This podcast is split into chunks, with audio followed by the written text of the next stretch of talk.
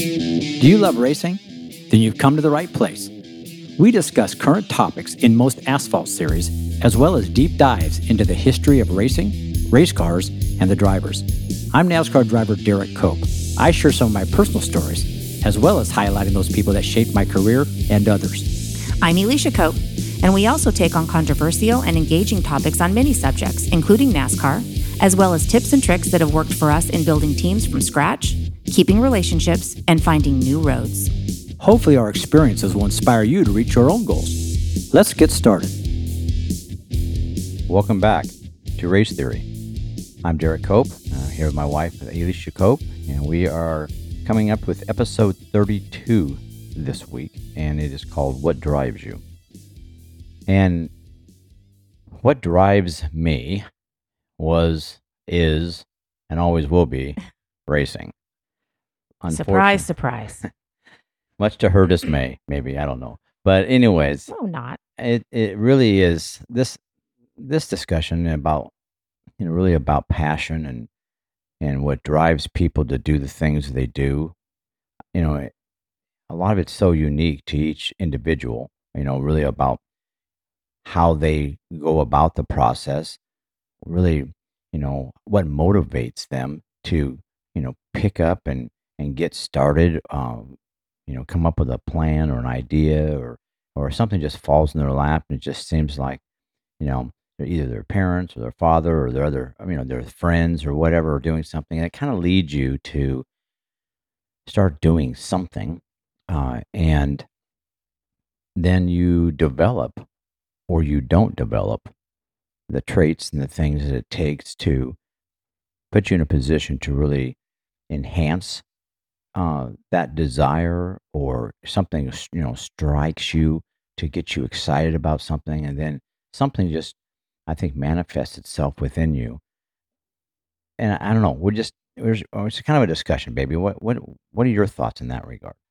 Well i just listened to another podcast on this and it really resonated with what you're saying and i think there's there's kind of three different avenues that you can go down. And like you were saying, sometimes you're thrust into it. It's what your family did, or it's what you see your friends doing. I mean, we see our daughters being influenced, you know, in college by their major, by who their boyfriend is, who their friends are, where, you know, um, what influences you definitely can drive you as well. But if you're good at something, like you said, you ask yourself, can I make a living at this? If you're good at photography, you're good at art, you're good at social media, you're good at racing, you're good in sports, you're good at public speaking. If you're good at something, can you make a living out of it? So, passion plus talent can equal career. But what if you're really passionate about something, but you're not very good at it? Is that a good career choice? And then lastly, what if you have no passion, but you are good at it? well, I think we see that all the time. I, I've seen that my whole life. I think you have uh, an enormous amount of disparity in how, you know, individuals, you know, perform or what they, you know, what they're doing. And you look at, you know, how they got there. You look at what they're doing at that point in time. And everyone's so uniquely different. And I think that's, that's what, you know, I think the key has always been, right? I mean, if, the, if everybody was the same, then, you know, the world would be quite boring, you know, and, but you look at the individual.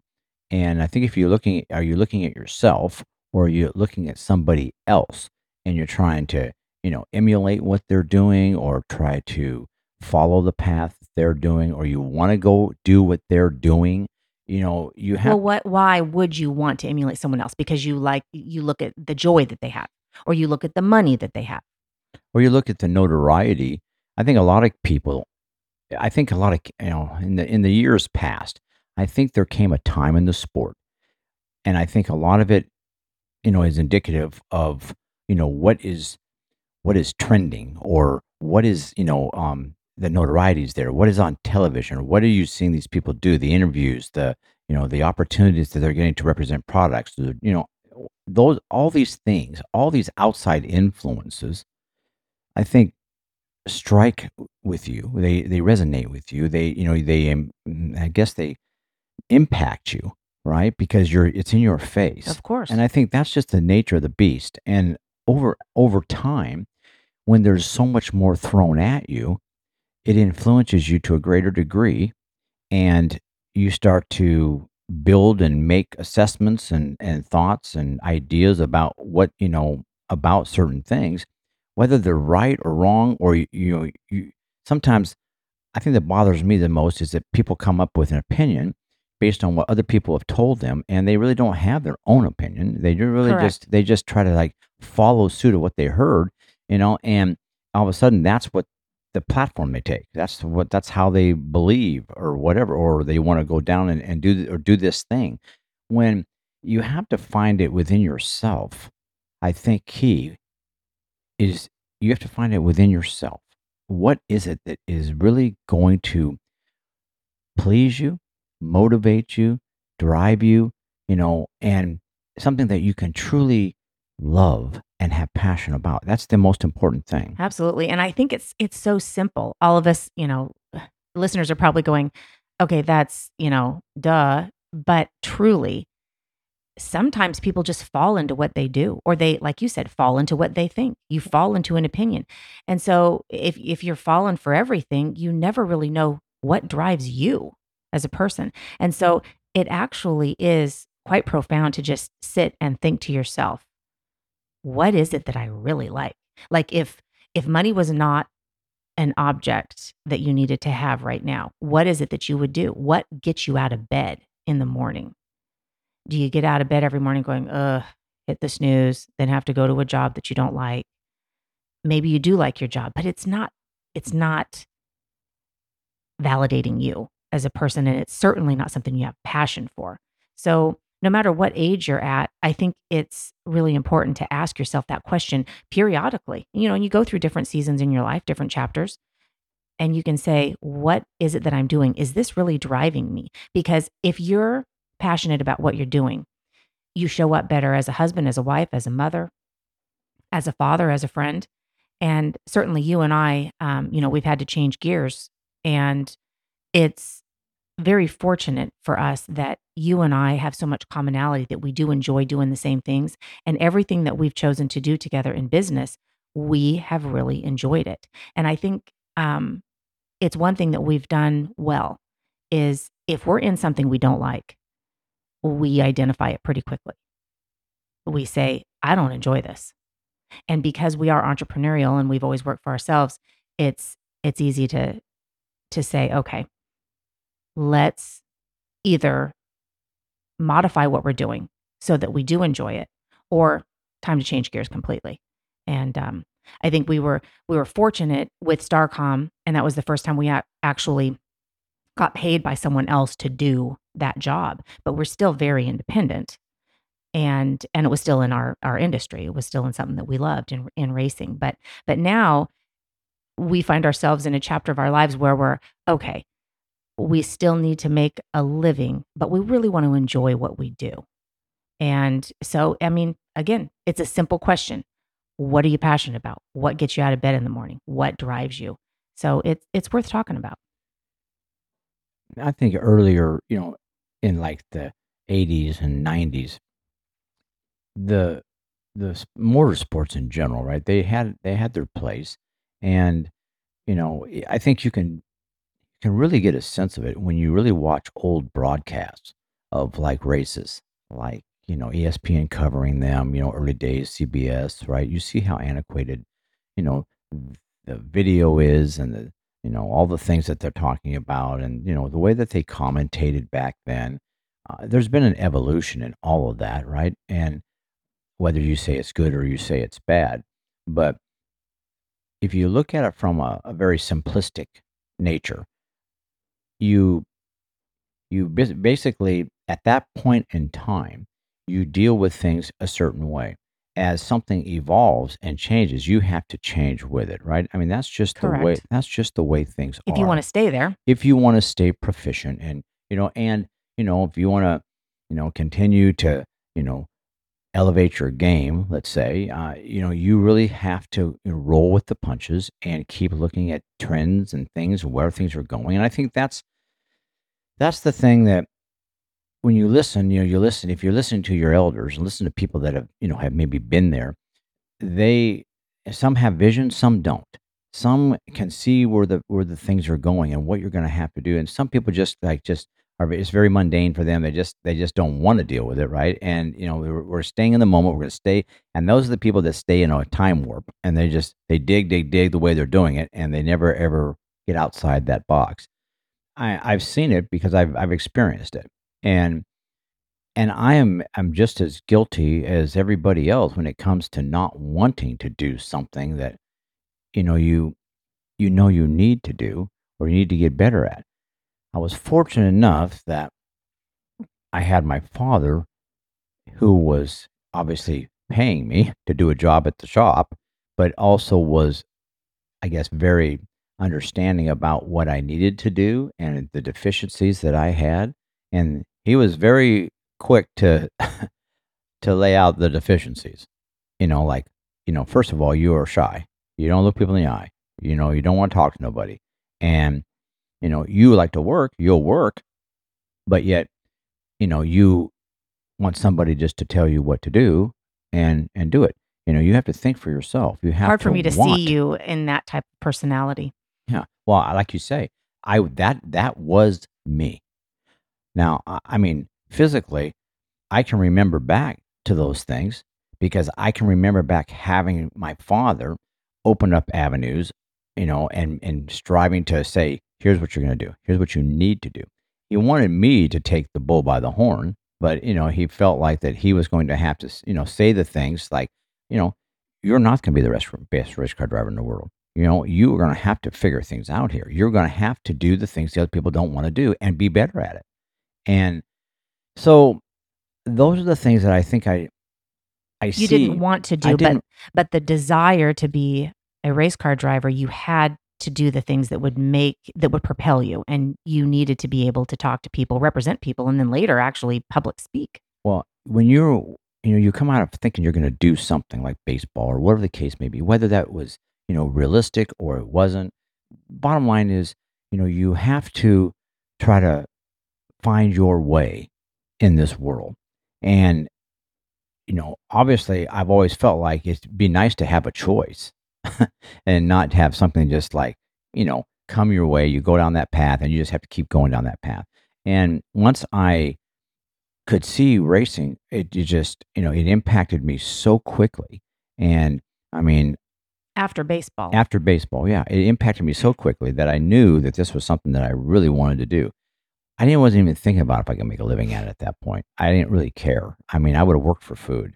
I mean, honestly, you did work for I food. did. I did work for food, even years after I started, and I think that's the difference, right? You know, you think about. I, I listen to some guys, right, that are you know trying to find a ride, or they've been, you know, maybe dabbling in the sport, they get some races, you know, and, and then all of a sudden, you know, you listen to them talk, right, and they get into a series and they think, well, you know, I'm not doing this unless I get paid. That's not unless this guy comes up with the money and you know pays me and and, and I do this deal, right? And I, I just think back uh, immediately as I have flashback, right? And I think to myself, well, you know, I'm not going to say anything to this guy. You know, I'm not going to say anything or, you know, give him my two cents. But I feel like that was so profoundly wrong. And, and a statement that I would have, you know, I, I, I wanted to just to say, you know, something, if you were really that proficient or that really that good right now, you wouldn't be looking for a menial ride or a way to just get, you know, get going you would be working for food. You would do anything you volunteering your could. time. Volunteering your to sit in the time. car. You would, you know, you'd drive this thing to this race. You'd, you know, live and you, you know, you'd stay with somebody. You know, sleep in the back of the trailer at the racetrack. Those are the things that I've done and the things that I see, but nobody has the willingness to do that anymore. Well, not no one. No, I, I can't say no one. I just say the people that I have come in contact with, or I feel like when you see where the dy- whole dynamic is gone, you know, it's it's because everybody's involved now. Your parents, everybody else. So you have resources, you have opportunities. But when you don't, when you are three thousand miles away from some place that you want to be, you ha- and you have no money, you better figure something out, and you have to make concessions. You have to make people believe in you. You got to find some way to get a ticket to the dance. Yep, met that sacrifice. So going back to you knew that that's what you wanted. You didn't care, can I make a living at it? You didn't care about anything else. So what what clicked? Was there just did it just fire you up? Uh, I know you talk about that in your book in the first chapter. It was just like, okay, it's a done deal. This is what I want to do. And I think there's so many people that they're kind of just meandering through life thinking, what is it that really fires me up? So, was it something that that you can describe? And it's hard to. It's a long time ago, but I can remember Darren and I driving the Gray Ghost, and I just I don't know what it was. I just know the sense that I got, the feeling that I got when I drove that car. And I think maybe at first I was, you know, we both were a little overwhelmed with the car. It's like, what, you know, you're just trying to get, figure things out. You're just trying to, you know, to drive this little beast, right? But once I got over to Yakima and Darren and I were in the car at Yakima and we were, you know, we were obviously making our, making our way. We could drive this car. It was starting to, just the sense of this thing you know, I mean, you you are man. It's I mean, you're manhandling this old girl, right? And she just she really don't really want to do what you want her to do, but you got to find a way. And taking this thing and really having to apply every part of your of your being, right? Your your eyes, your senses, you know, your hands, it's in your butt. I mean, every it's just touching every every piece of you. And I I loved that. I loved the fact that it took everything you had I took, I mean, you had to rely on every, you had to draw deep to find a way. And then you could watch other people doing it and it looked effortlessly, you know, and I, and, and I was like, I, I said, how is, how are these guys doing? I mean, they didn't put, there's no, you know, no effort here, you know? And my dad says, that's just, that's just time. You know, that's just time. That's just repetition. It's just, you know, you learning what it takes and getting what the car gives you and you finding a way to absorb that and absorb it quickly and assess it and make changes. So you, you, at that time, you were a word processor, or you were a, you know, a, a, you were a processing a small computer, and you were trying to just take all this stuff in, right, and then come back and and apply it the next time. And I loved that. I just, I really, for some reason, it just, it was about me. I had to physically do it. You know, you had the it race wasn't car. a team. It wasn't people around you. You weren't relying on anything except the equipment you were sitting in, of course. But it was very, very much an independent sport. in the beginning, right? You knew you had to have the team. The car had to work better. You had to do all these things, right? And that's what you tried to put people around you. And you learned how to put good people around you. You know, my dad was fortunate enough that we could, you know, find a guy here and there to do some things, or you know, we we just tried to do the best we could with what we had. And always didn't have the best motors. You know, we used up, I mean, some trash other people had blown up that I we could make. You know, and you know, so we always just made do, but we always had to try to outperform with less, and that intrigued me as well because that's how they drag race. That's how they did. They said, you know, beat them with ugly crap. You know, because that's all we got. Well, you know, make your mark and at that point it just like i say it just took it just took something over me and i really knew that's what i wanted to do and at that point it was like i didn't care what it took and i didn't care how many hours i had to work i didn't care if i you know ate or didn't eat or whatever but i was fortunate i was living at home still you know and you know here's dave hughes you know he's out there working on that car once he hired us and he's got a divorce living in a motorhome outside and i'm making a buck 80 a week and you know i'm i'm Uh, 180 180 dollars a week right? And i mean i'm paying for him to live. I'm feeding him i'm doing things right? And it's like i'm not going anywhere we're not doing anything but we're just working and racing and that's that's all i cared about. And i think there's so many people like that too. You look at the guys that you know work for you know race for a living like dick trickle guys that won all those races in asa you know guys that you know lived to race. There's a lot of stories like mine and I think we just, you know, you just don't know all of them, right? And there's there's those stories today, I'm sure, um, but They're fewer for sure. I think they're fewer because it's it's a different dynamic these days. It takes a lot more money to race these days, so you know. uh, But I think there's ways to get in, which we have talked about on other podcasts, right? About go karting and you know legend car racing. And you look at all these guys that have made it to series that they started that way. They started in go karts. They started in the legend cars. They started in you know all those things. So I think it's really important that you look deep at yourself, and I think that's the part that I I feel like really kind of like set the you know me in a direction, right? So you get further on down the road, and you're starting to do those things, and then all of a sudden, you know, you get a break, uh, or you create your break. You know, you're gonna have to get outside. You're gonna have to get outside your comfort zone. You're gonna be doing things you don't like to do. You know, and I mean, back then it was very, I don't know. I guess it was maybe not not so different today. I guess you know, but you know, RJ Reynolds was involved, and they were doing so many things. So there was so much. You know, they were trying to promote all these racetracks and the series, and you know, there was just opportunities to do things. And you'd be surprised that you know, if you just put yourself out there and you come in contact with people or people put you in contact with them, um, I think it's important that. Um, well, I think it's very different. If I can interject here, RJ Reynolds was the title sponsor, and NASCAR is used to having title sponsors. They, when it went to, when I got involved, um, you know, it was uh, Nextel and then Sprint, correct? Mhm. In the Cup. And so you had a title sponsor that if they wanted drivers to go out and do things for the brand, you were doing them. Now NASCAR has gone to multitudes of title sponsors, you know, just because of lack of funding. And now it's just its own entity. So that there's not as much pressure or even there's not even the expectation or the ask to the drivers that, hey, we want you to go, you have to go do this. It was almost, was it not?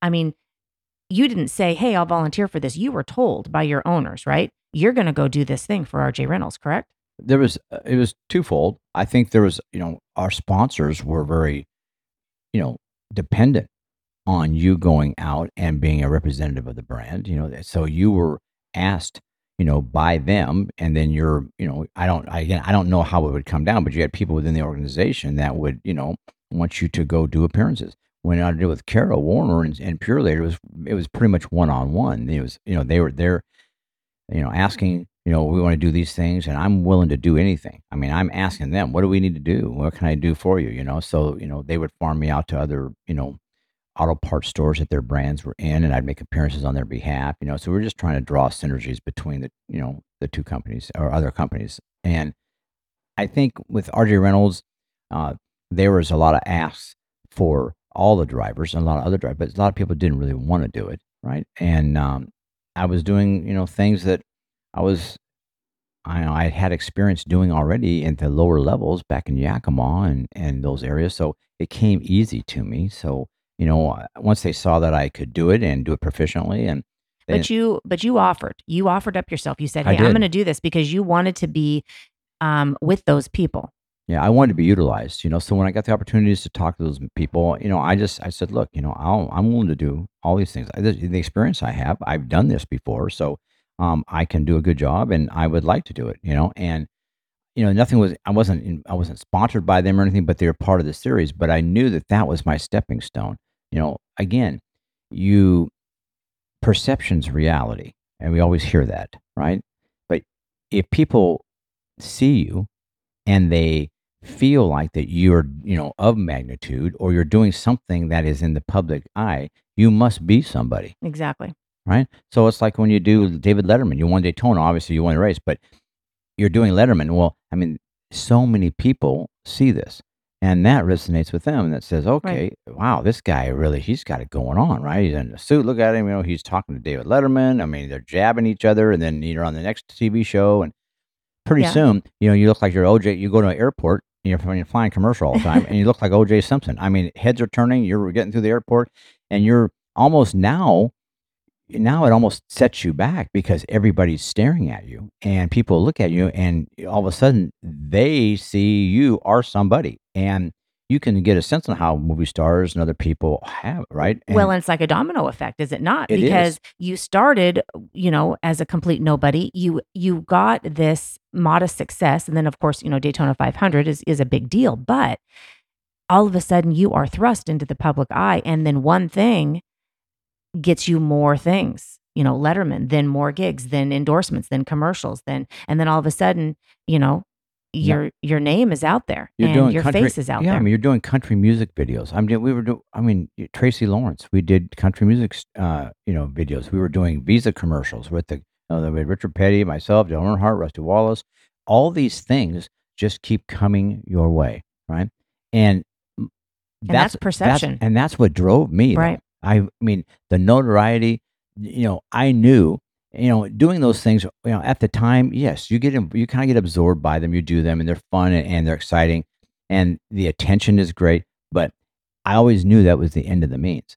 I had to do that Mhm. to stay in a in a ride to drive the car. Ultimately, the only thing I really cared about was driving the car. Exactly. Exactly. All these things are means to an end. You might not like every step that went along the way or even the limelight that you had, but it gave you sponsorship. It gave you people who would endorse you and so that you could ultimately have a seat in a race car I in the think- cup series. and again, a lot of people sometimes you just you just kind of stumble on paths. You get you know you're introduced to somebody and somebody says something or somebody puts you in a position to meet somebody, and then all of a sudden you realize you know that they're going to do something for, and then all of a sudden you realize that's I need to do that. That that's what I have to do, or what, and that's what's going to get me the next deal. Or somebody gives you a little bit of money and you did something that you really didn't really set out to do, or it just kind of leads you down a path, right? I think you really got to be very cognizant of paths and things that come your way. and you have to be open to them. I think that's key. Just like you said, you didn't have to do those appearances for RJ Reynolds and and you know go around the country, but you did. And you didn't have to do those things for Purolator, but you said I will be on radio every day. That's what propelled you, you know, into the perception of, hey, he's a big deal. Hey, we're seeing this kid a lot. And I um you and I really enjoyed, I think we are watching, I think it was even last night, the Portland Mavericks Yeah. how a single A baseball team was getting triple the attendance of any triple A team and even some professional baseball teams, like huge attendance in Portland, Oregon, which wasn't even a baseball town. And then um, they used and and how they got there was he he was independent and he was doing some outlandish things, but they put him on was it the Johnny Carson show? Yeah. Because all of a sudden he's getting all this notoriety. He's on Johnny Carson and like you said, you're you're on something of notoriety and all of a sudden people are like, "Wow. This is a big deal." All of a sudden people are like, "Wow, Portland's got a baseball team?" And I mean, it was just a single A team. But yet they're they're now in the archives of history because of perception is reality.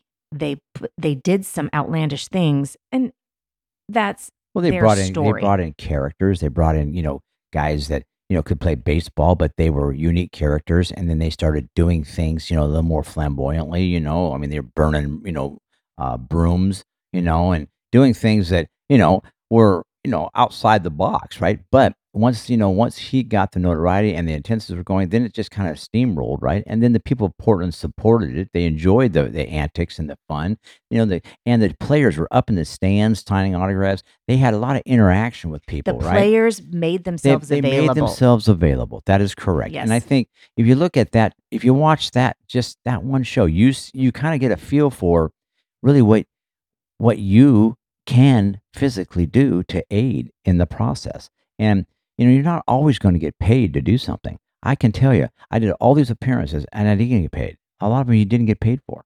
And I remember, a, I remember a story. Uh, we were, you know, obviously upper, and you know, I'd won races by then, and we were, you know, doing a lot of these autograph sessions, and we did a lot. You used to do a lot of them collectively, right? And we were sitting, I think, in the Charlotte Coliseum, I think, if I remember right.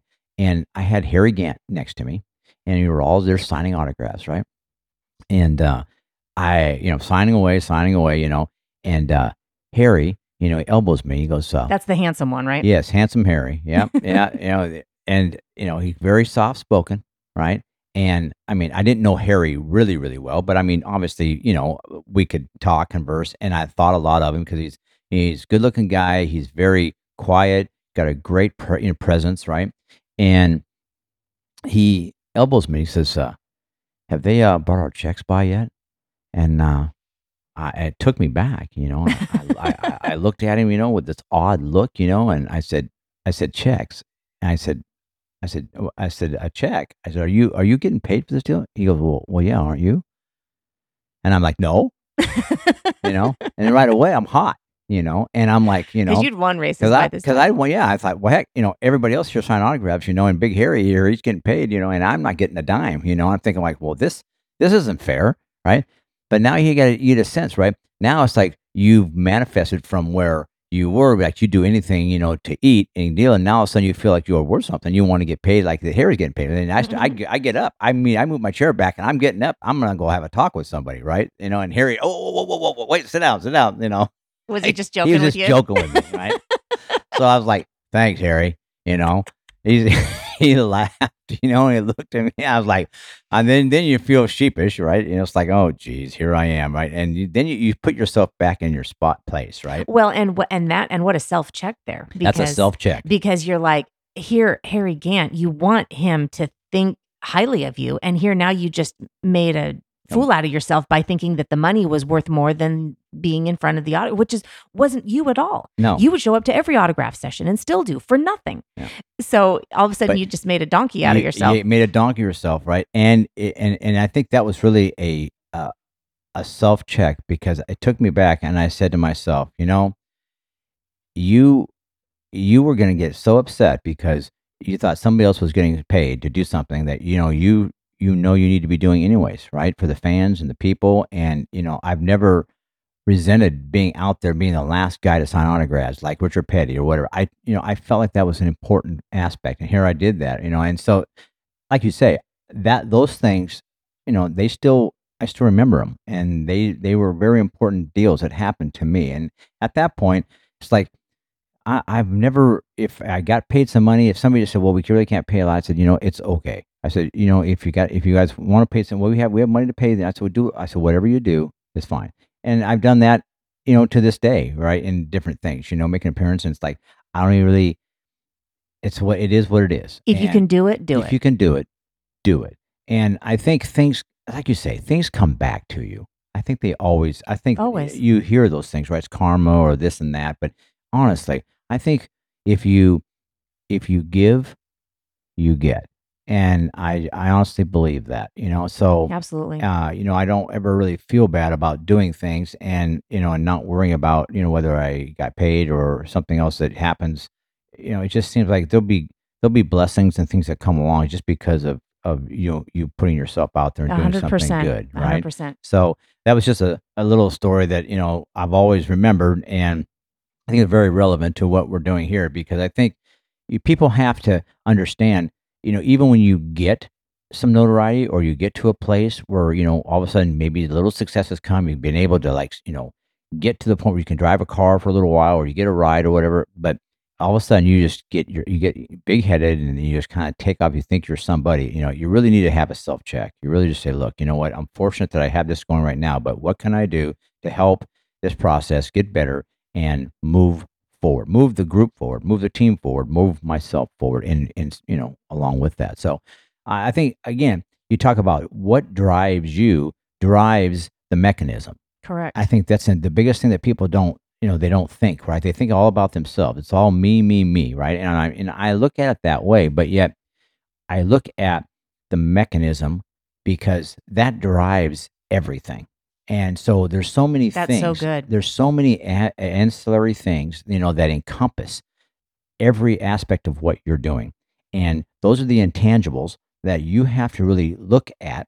Uh, and infinitely, I mean, you're, you're going to have, ultimately, you're going to have things that are more important that will drive the mechanism further faster. But every one of them is very, very important.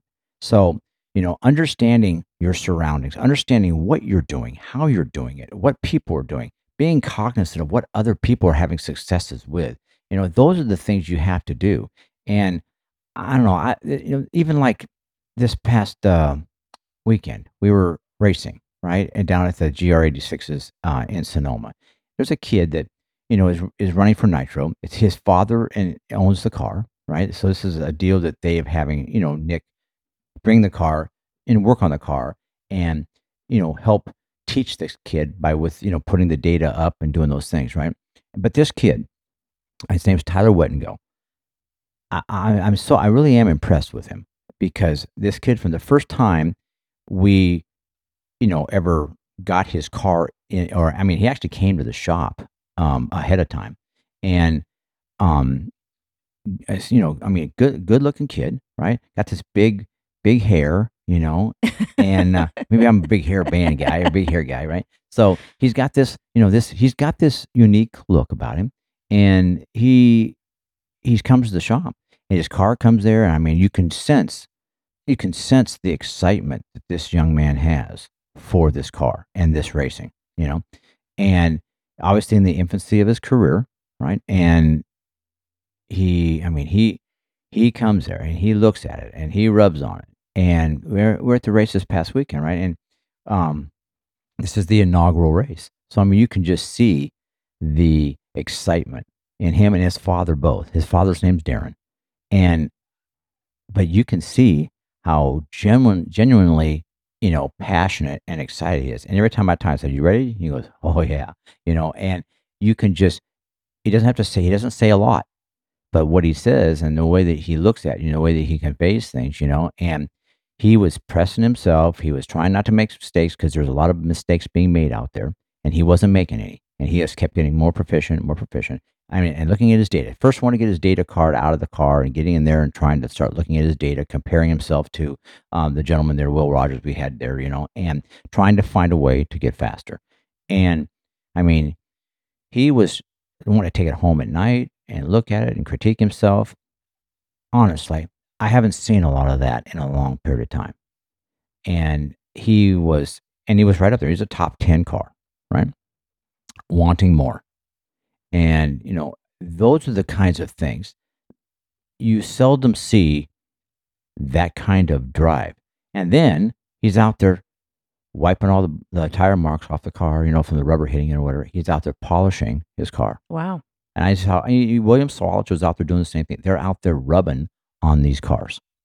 And this is his his family's car. They paid for this car to put him in this position. Well, when you have investment in something, it means more. You're vested. Yeah, right? you got skin in the game. I mean, and his dad is and his mom was there, and they were. I mean, you know, they were there for the right reasons, right? And to me, that that was something to behold. Well, that's the way you were, and I think we we obviously are drawn to people that remind ourselves of ourselves. Mhm. Yeah. And and he did. So so that's really cool. Yeah. Um, so it was, you know, it was fun to see, you know, see finally, to me, finally just see passion. I mean, just true raw passion. And you see people have the wants and they want to do things, right? But then they do things that, you know, kind of like, you know, you know I, I just sense it not being what I would really like to have it have been, right?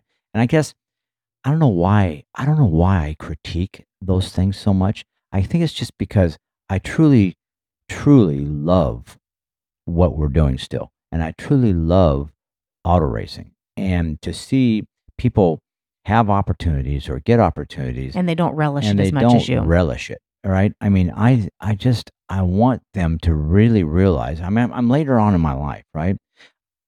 I still want to be thirty something or forty something. You'd jump in the car and drive yourself if you could. I I would do anything to be able to go and have a ride of that magnitude again. I don't know. I mean, it's just, but I'm just, you know, you kind of want to live through these kids or these other people, right? And you want to see them have the intensity, what's going to take to get them to that point, right?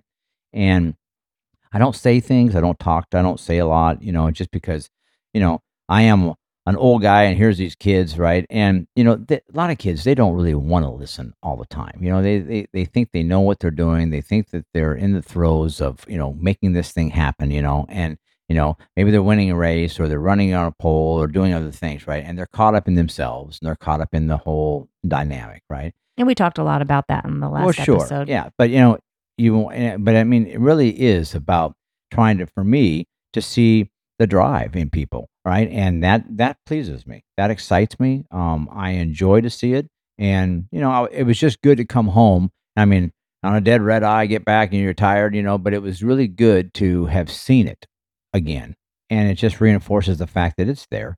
There's these, there's people like that. There's kids like that, you know, and um, you know, you just you want to see them, you know, not go through the motions, you know, but truly, truly be engaged. Correct. And- And doing it for them, even though their family might have that passion too, but truly doing it for you because you've you've examined yourself and asked, you know, is this what drives me? And even if you don't ask it in so many words, even from a young age, you know if this is something that just really, truly inspires you to be the best that you can be at that particular discipline. I think we're we're obviously talking racing because this is race theory, and we we tie it back into racing. But I think that there's so many other areas, and I, I look at it from a sporting perspective, simply because I think it's a good thing to have kids involved in sports, in my opinion. It and, is. and I believe that it keeps them, it keeps them out of harm's way. You know, it, it is demanding on the parents. You know, I mean, there's a lot of things that go in with it, but it also teaches them that you know, if you, you know, you don't have as much talent, you know, passion, heart, and desire and passion can overcome. And I, I honestly believe that. I believe a lot of this can be taught. I think a lot of it you know, you have to have natural some natural ability, a good eye hand coordination, or things that you know that are you know pretty much in line with what you're doing. But repetition, you know, desire, heart, asking questions, being involved, trying to get you know somebody to teach you, those things go a long way into helping progress. You know, down the direction that you want to go. Now, speaking of career choices, um, we started the beginning of this episode. So you feel that if you have passion, but not necessarily good at it, so passion plus mediocre or no talent in it at the beginning, you still feel that you could go down that path as a career choice. And I'm not talking necessarily sports, but just a career choice. I, I believe that. I believe it really comes down to want to.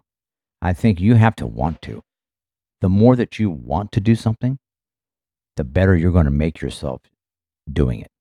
And I think you, if you tap into every part of your being and then you tap into other people that have things, you, you are going to be able to, to get better and to be proficient at it. And a lot of times, you know, you get in and do something, you know, and, you know, you're not, you're not the best, right? But you have, you have impressed somebody, you have, you know, impacted somebody else. And all of a sudden they want they want to help you.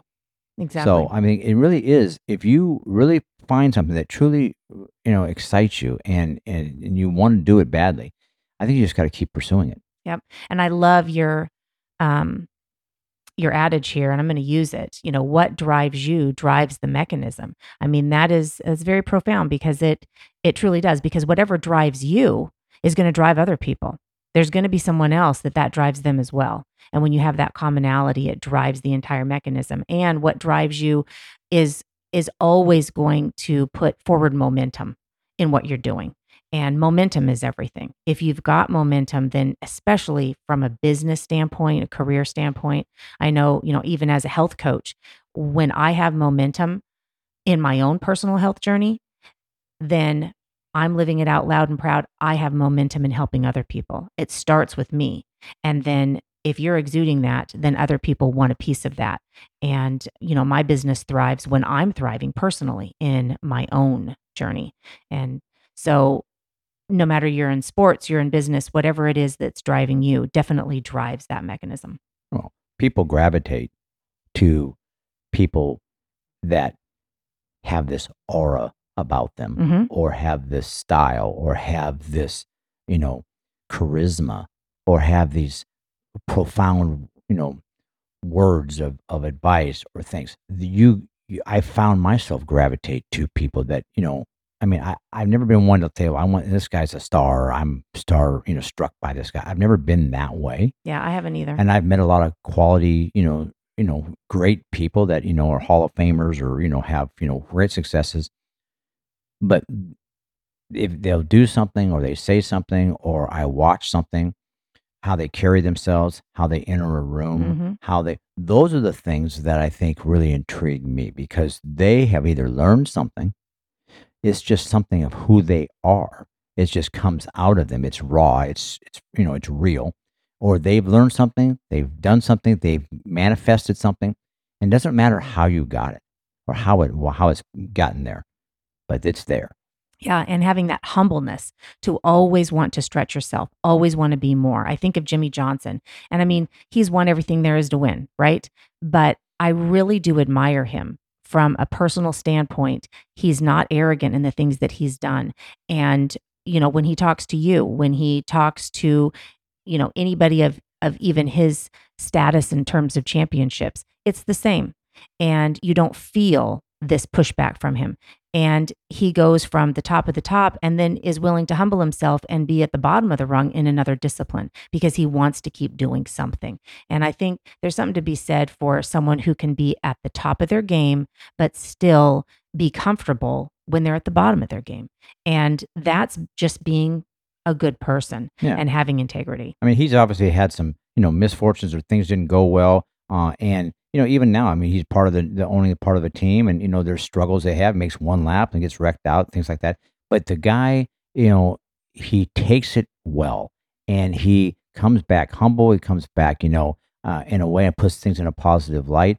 I, I like people like that, right? Yes. And I mean, I like Jimmie Johnson. I like who he is. I like what he is and what he represents. And that's what I would like to, you know, have these young kids look at, and even the older people, you know, even guys still doing it, right? Look at this guy. You know, you that's a guy you need to try to emulate. If you want to emulate somebody, you emulate the characteristics a guy like that has. It's important, and I mm-hmm. think the youth of today, um, they need to learn that. I think that there is there is definitely an area that needs to be worked on, and hopefully these young kids will will drive you know themselves to to be that way. Well, this was a great discussion on what drives you. So I hope this um, episode definitely helped all of you. Maybe you might be struggling with um, something new or something that drives you, or you want to harness um, something that um, is unique to you. And uh, we always appreciate your feedback, your suggestions on future episodes, and uh, Derrike's book, uh, Chapter 2 and Chapter 3, both coming out this month and uh, would love to hear your feedback on that. And uh, we will see you next time. All right. See you next time. Thank you so much for listening. Did this episode give you some value? If so, please follow us on Facebook at Derrike Cope and Instagram at Derrike Cope 00 and leave a comment or question and use hashtag race theory. We can't wait to hear from you. See you on the next episode.